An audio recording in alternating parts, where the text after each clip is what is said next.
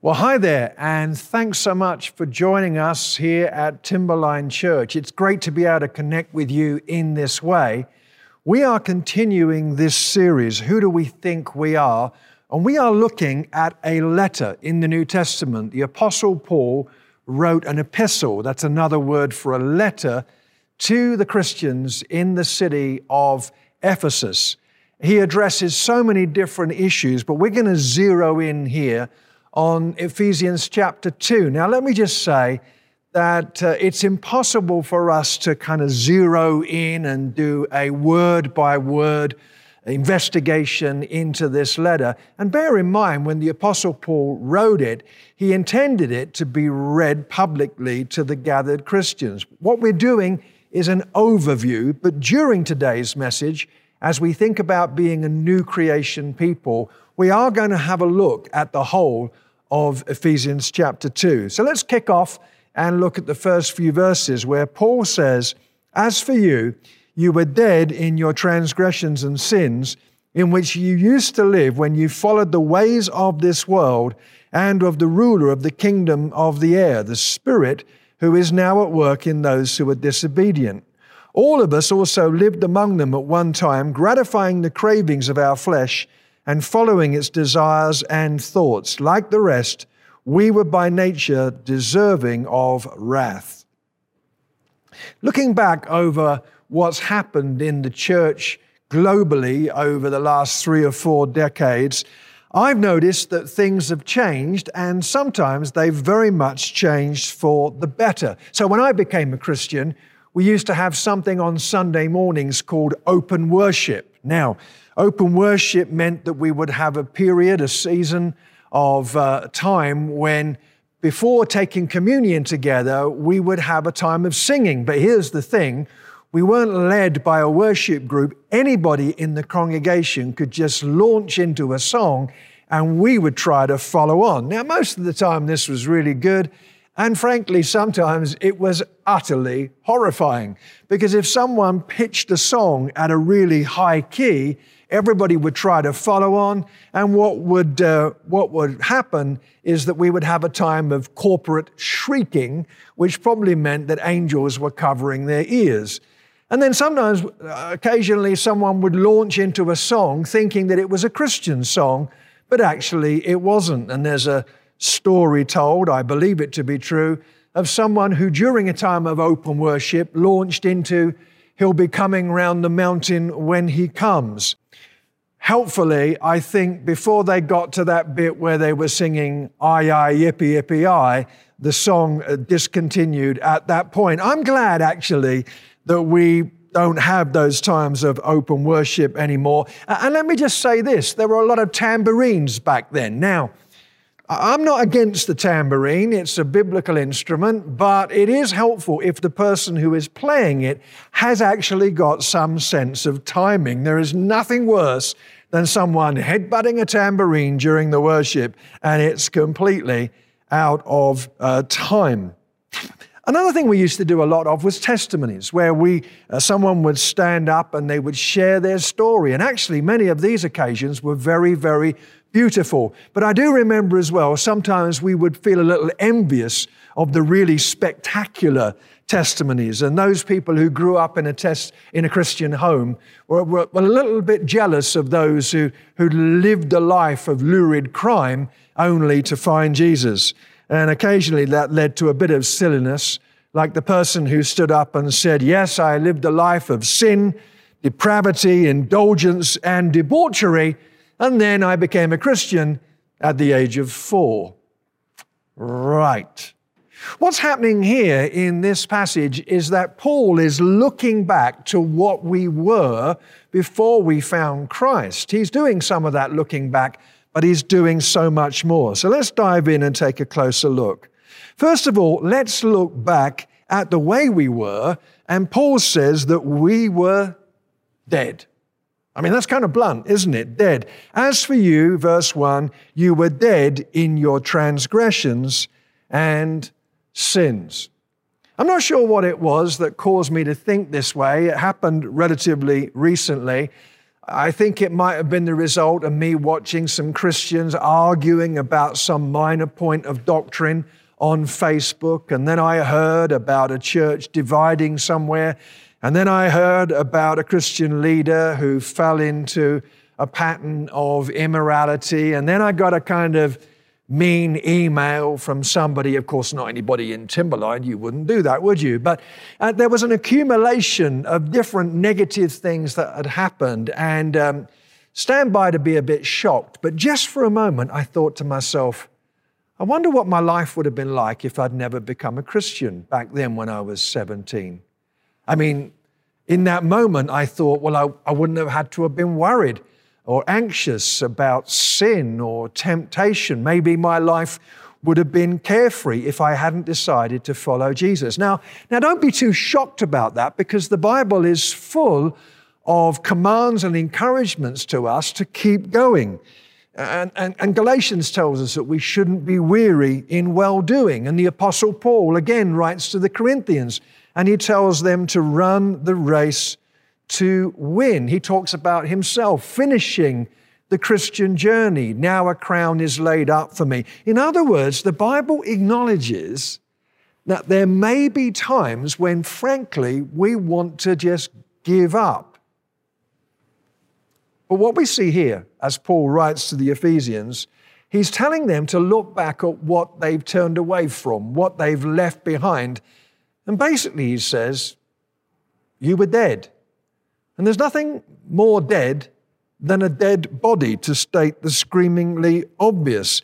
It is unable to respond. Left alone, it will only putrefy. The only thing we can do is dispose of it. And the Apostle Paul is saying to the Ephesians spiritually, you were dead, you were corpses. And he really uh, adds to this kind of thinking when he says we were we were disobedient. And he uses two words there the word trespass, which means a false step, crossing a boundary, or taking a deviation from a path. And then he talks about sin, the Greek word hamartia, which means missing the mark, falling short of a standard. So here's what Paul is saying He's saying, hey, in your past, you were dead and you were messing up in the things that you did do, and you were messing up in the things that you failed to do. And if that's not enough, he says we were all being influenced by the ruler of the power of the air. This is a way of referring to Satan. Have you ever heard someone say that there's something in the air, something that we detect perhaps when we go into a room full of certain people or, or into a city or into a, a, store. And the Apostle Paul is using this language to talk about the influence that's in the air, if you will, of the enemy. And he's saying, You were under that influence. Here's the thing when we attempt to perhaps give up, let's never forget where we've come from. The Apostle Paul, in his own life, he refuses to, to celebrate his previous religious credentials as a Pharisee and, and as a Jew. But he never forgets his own horrible history. He never forgets where he came from. And he says in 1 Timothy chapter 1, I was once a blasphemer and a persecutor and a violent man.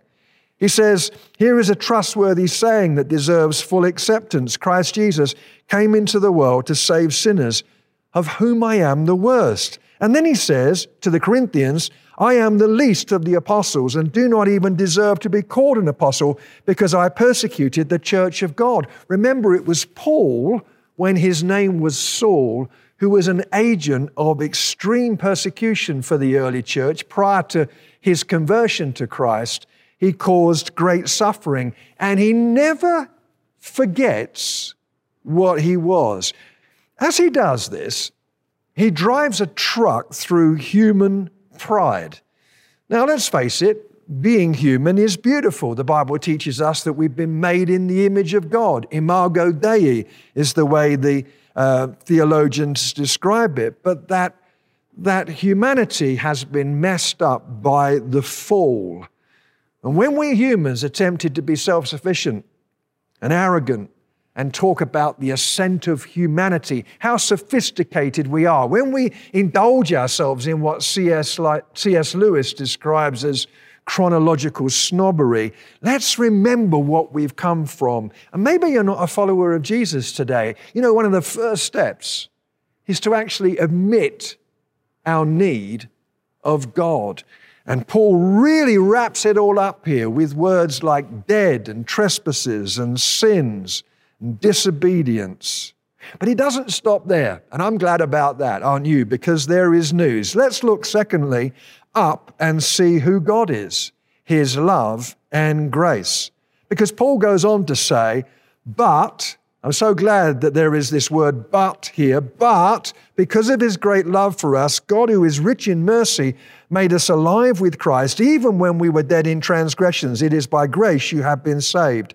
And God raised us up with Christ and seated us with him in the heavenly realms in Christ Jesus, in order that in the coming ages he might show us the incomparable riches of his grace expressed in his kindness to us in Christ Jesus. For it is by grace you have been saved through faith this is not from yourselves, it is the gift of God, not by works, so that no one can boast. Paul talks about how terrible things were in our history, but then he says, But God. And this love of God, this grace of God, has now raised us up, and we are now seated in heavenly places in Christ Jesus. What does that mean? We're not in heaven right now, are we? No.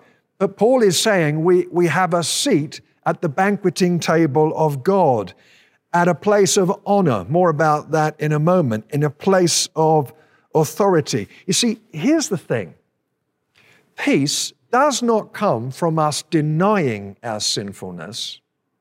Peace comes when we own up to it, but then celebrate and receive the grace of God. Remember some of those things that Paul said about himself. There's a pattern here I'd like us all to see. He says, I was a persecutor and a violent man. But he doesn't stop there. He immediately says, And the grace of our Lord was poured out on me abundantly, along with the faith and love that are in Christ Jesus, sin and grace. Look at it again in 1 Timothy 1:16. Christ Jesus came into the world to save sinners, of whom I am the worst. Sin but then immediately he talks about grace. For that reason I was shown mercy, so that in me, the worst of sinners, Christ Jesus might display his immense power as an example for those who would believe in him and receive eternal life. There's another example in 1 Corinthians 15. Let's really see this principle. He says, I persecuted the church of God. And immediately says, But by the grace of God, I am what I am. We don't find peace by minimizing our sin, saying it doesn't matter. We find peace by acknowledging it and then acknowledging the grace of God. That can be difficult for us. Too many of us as Christians are shame addicts. It was the reformer Martin Luther who said, Most Christians have enough religion to feel guilty about their sins, but not enough to enjoy life in the Spirit. We are seated in heavenly places, this place of honor at the table of God. Where is Jesus? He's at the right hand of the Father. In the Bible, the right hand is the place of honor. Repeatedly throughout Scripture, particularly in the Psalms, we read about being at God's right hand. It means a place of honor, the place of honor at His table. Some years ago in California, I was preaching on the right hand of God's favor. And I hadn't shared the theme of my message with anybody on the leadership team. Nobody in the church knew what I was about to share. Just as I got up to speak, Linda Abercrombie, one of the pastoral team there, she wandered over to where I was sitting on the front row and just said, Jeff, would you please hold out your right hand? She had some anointing oil and just quietly poured that oil on my right hand. Two minutes later, I got up to preach on the right hand of God's favor with my own right hand dripping with oil. It was as if God was shouting at me, Jeff, don't you know? I don't want you to just preach about grace, preach about my favor. I want you to experience it. And we need to know that when we feel shame. It was Chuck Swindoll who said, Most folks, it seems, are better acquainted with their guilt and shame than they are with their God. And Paul celebrates the grace of God and talks about how in the future we will continue to celebrate that. Ephesians 2 7. In the future, he will show us the incomparable riches of his grace. You see, heaven's not going to just be about us floating around on clouds with a few low flying angels and playing electric harps. Heaven is going to be about us discovering the grace of God. And because it's so vast, it really will take forever. If you are burdened down by shame, why not allow God to lift that today? Guilt can be a good thing. It's good to feel guilty when we are. But God, although He might convict us with guilt, He never smothers us with shame. And one way forward, as we see from Paul's words here, is that we own up to our sin, but we don't stop there. We then celebrate grace. Thirdly, let's look within at ourselves and what we are now we are God's workmanship. Ephesians 2:10 For we are God's handiwork created in Christ Jesus to do good works which God prepared in advance for us to do. This is a remarkable word, handiwork here. Uh, two things about it. It's only found one other time in the Bible in Romans chapter 1 and verse 20 where it talks about creation. Remember in Genesis, God looked at what he had made and said, "It is good." Well, here Paul is saying God looks at us and we are his handiwork. He declares that what he has made in us is good. And the word here is the word poiemi, from which we get our word poetry. I really like that. We are God's poetry. It speaks of our uniqueness. It speaks of the fact that there is no one ever quite like us. And just as God made something stunning in creation, so we too are His workmanship. You know, in growing up, I, I struggled with a sense of self worth. I have a younger brother, he's eight years older than me, and according to him, he's better looking than me, which isn't hard. And I remember one time him coming home with his girlfriend, and my mum said, My brother's name is Terry.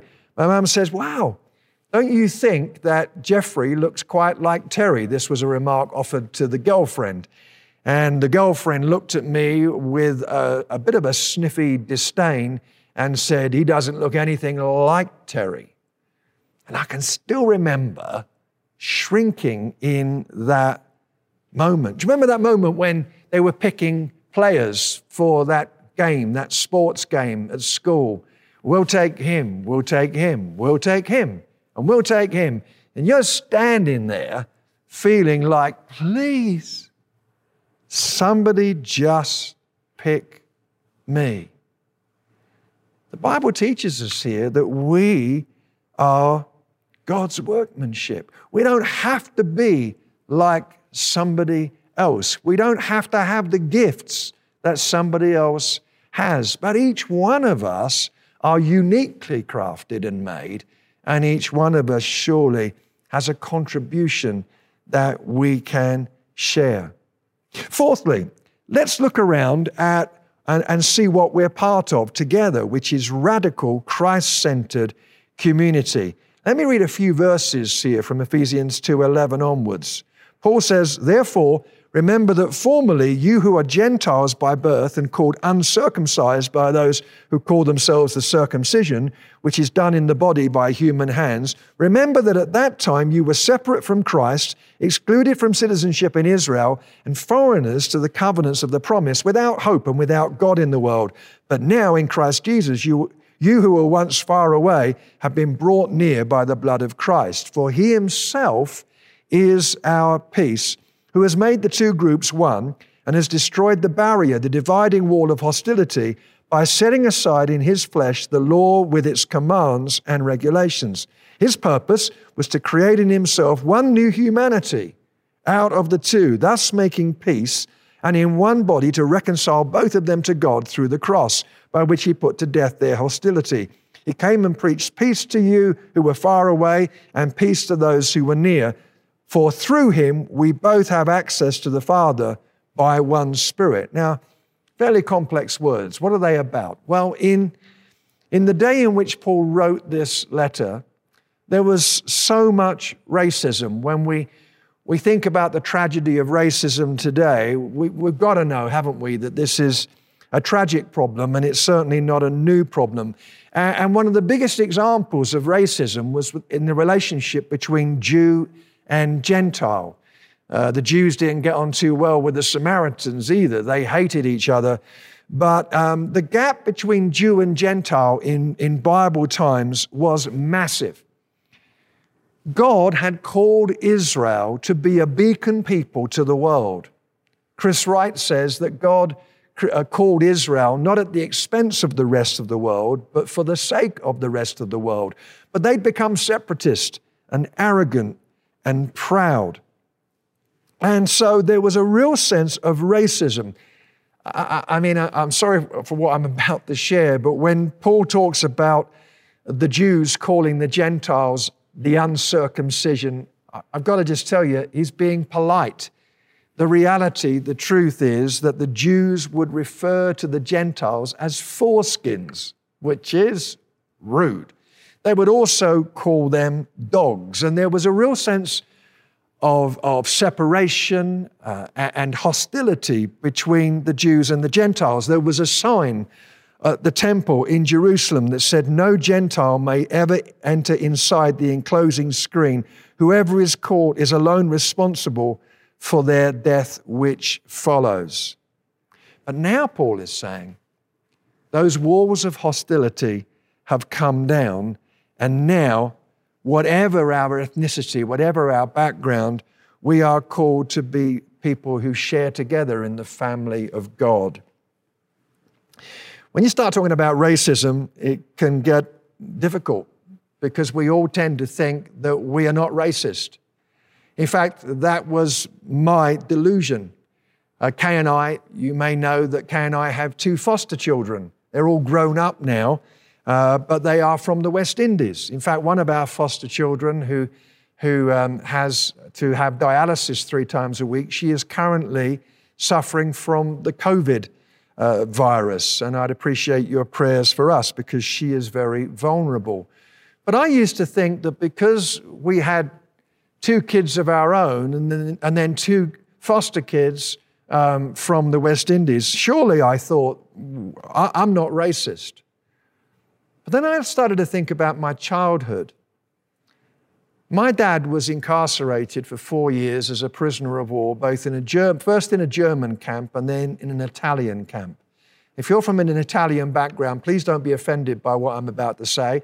I love Italy. I love Italian food. I love Italians. My dad didn't. He was treated badly by some guards in that camp. And as a result of that, he developed a generalized stereotypical view about people from Italy. And my dad, I'm sad to tell you, um, in the first couple of years after the war, if he saw somebody who even looked Italian, he would walk across the street and hit them. And I realized recently that I was raised in an atmosphere that racist view was passed on to me. Let's be really careful about racism that can linger deep in our hearts and we're not even aware of it. And let's model something about the way that we disagree. It's been said that America is so divided at the moment. And in Europe, we've had the whole debacle around Brexit, and, uh, and Britain has been divided by that. It was a moment during the COVID crisis when we, when we applauded our carers standing on our doorsteps every Thursday night to go out there and applaud our medical heroes. And I cried a few times when we did that, and I'm thinking, why am I crying? And I think it was because for one moment, it felt like we were together. And right now, there's so much division in America about money and big government and small government and powerful corporations and small business owners and minimum wage for the poor and small businesses concerned about that, and healthcare and sexuality and gender and abortion, including full term abortion. And, and, you might say, Pastor Jeff, you're meddling when you start talking about this stuff. Oh, no, most of this stuff is talked about in this book, no meddling at all. Actually, this is a very political book. The word politics comes from the word polis, which simply means the matters of the city. That's why we talk about the metropolis. This is a very political book. We are not going to be party political. We are going to speak up thematically on many of these issues as the Lord leads us and as we have to be faithful to His word, knowing that that can be controversial. But when we disagree, let's model positive disagreement that is respectful. Let's not get into generalizations and name calling. Let's model something different. Well, the last thing is this, and that is that we look at the wonder of belonging. We are a temple being built. Paul ends this chapter by saying, verse 19, consequently, you're no longer foreigners and strangers, but fellow citizens with God's people and also members of his household, built on the foundation of the apostles and prophets, with Christ Jesus himself as the chief cornerstone. In him, the whole building is joined together, rises to become a holy temple in the Lord. And in him, you too are being built together to become a dwelling in which God lives by his Spirit. This is stunning stuff because the Ephesians had their own temple, the temple to Diana or Artemis. And the Jews, of course, had their temple in Jerusalem, Herod's temple, the second temple, which really was the heart of the nation. It was the place of celebration and feasting. It was the center of political, social, cultural, religious life. But now Paul is saying God is building a new temple, a temple made of people. Now, before I wrap all this up, let me show you something remarkably consistent in Scripture. Because you see, Jesus had prophesied that this incredible temple in Jerusalem, that it was all coming down. Mark 13, as Jesus was leaving the temple, one of his disciples said to him, Look, teacher, what massive stones, what magnificent buildings. Do you see all these great buildings? replied Jesus. Not one stone here will be left on another, every one will be thrown down. So look at this. Jesus said that temple is coming down. 29 years later, Paul wrote these words about a new temple somewhere around AD 62. He wrote from a prison in Rome. And then, eight years after Paul wrote this letter, and 37 years after Jesus prophesied it in AD 70, the Romans totally destroyed the temple in Jerusalem Josephus, a historian of the day, said it was so thoroughly laid, even with the ground, by those that dug it up to the foundation, that there was nothing to make those that came thither believe Jerusalem had ever been inhabited. You see, Jesus was saying, that temple is coming down. And Paul, even while the temple was still standing, he says, now there's a new temple it's a temple made of people. And it's a temple that is glorious because the bricks of Jews and Gentiles, of people of all ethnicities, of people who would never be together except that they gather around the cross and the empty tomb. Paul is saying this is the new temple that God is building as a sign and a wonder to planet Earth. You know what that says to us?